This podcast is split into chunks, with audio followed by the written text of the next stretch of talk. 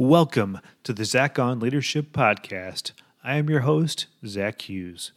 Today's episode is entitled Comfortable Being Uncomfortable My Journey Towards Growth Mindset.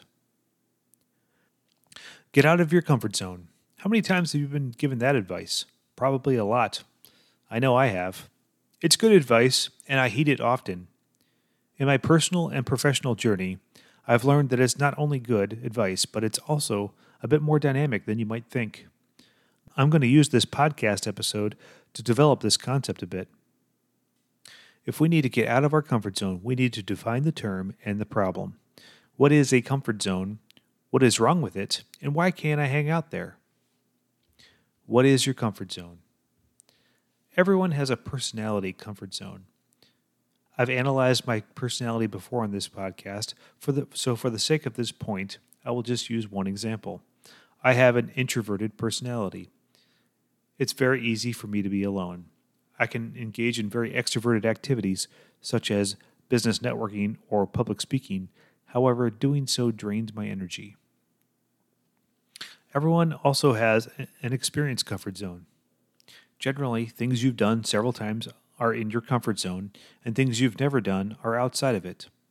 For example, the first time I visited a foreign country where I didn't speak the language, I felt like a fish out of water. Now, I consider that type of experience an exciting adventure.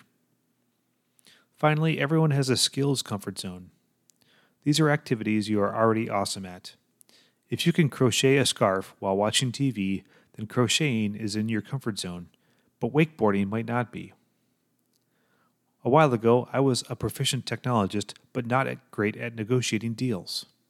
I learned the skill of negotiation, practiced it, and am now comfortable at the negotiating table. What's wrong with hanging out in your comfort zone? There's nothing really wrong with spending time in your comfort zone regularly. This is a place to rest and recharge. However, if you spend all of your time there, you can become confined to it. Some people cannot effectively move outside of their comfort zone at all. In that way, your comfort zone is like being on house arrest. We all like our homes, but we don't want to be held there against our will. Spending too much time in your comfort zone limits your freedom. Growing your comfort zone. The best thing about your comfort zone is that it is not static, it can expand. I used to be afraid of public speaking. Now, after a lot of experiences, I can speak in front of a group of people without much trouble. I used to only feel comfortable leading technology disciplines that I fully understood myself. Now I can comfortably lead technology areas where my knowledge is only high level. By adding experiences and pushing the boundaries of my personality preferences, I've not only gotten out of my comfort zone, but have actually expanded it. What once was very uncomfortable became moderately uncomfortable and finally became included in what I find comfortable. It's as if I built an addition on my house. I have more room to roam, all while feeling completely comfortable at home.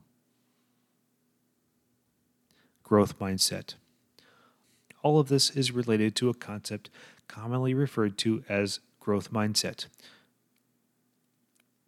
all of this is related to a concept commonly referred to as a growth mindset, popularized by the book Mindset by Carol Dweck. Check it out if I've piqued your interest. The next time someone tells you to get out of your comfort zone, I want you to realize that the uncomfortable feeling is only temporary. Before long, what you once found uncomfortable will become comfortable.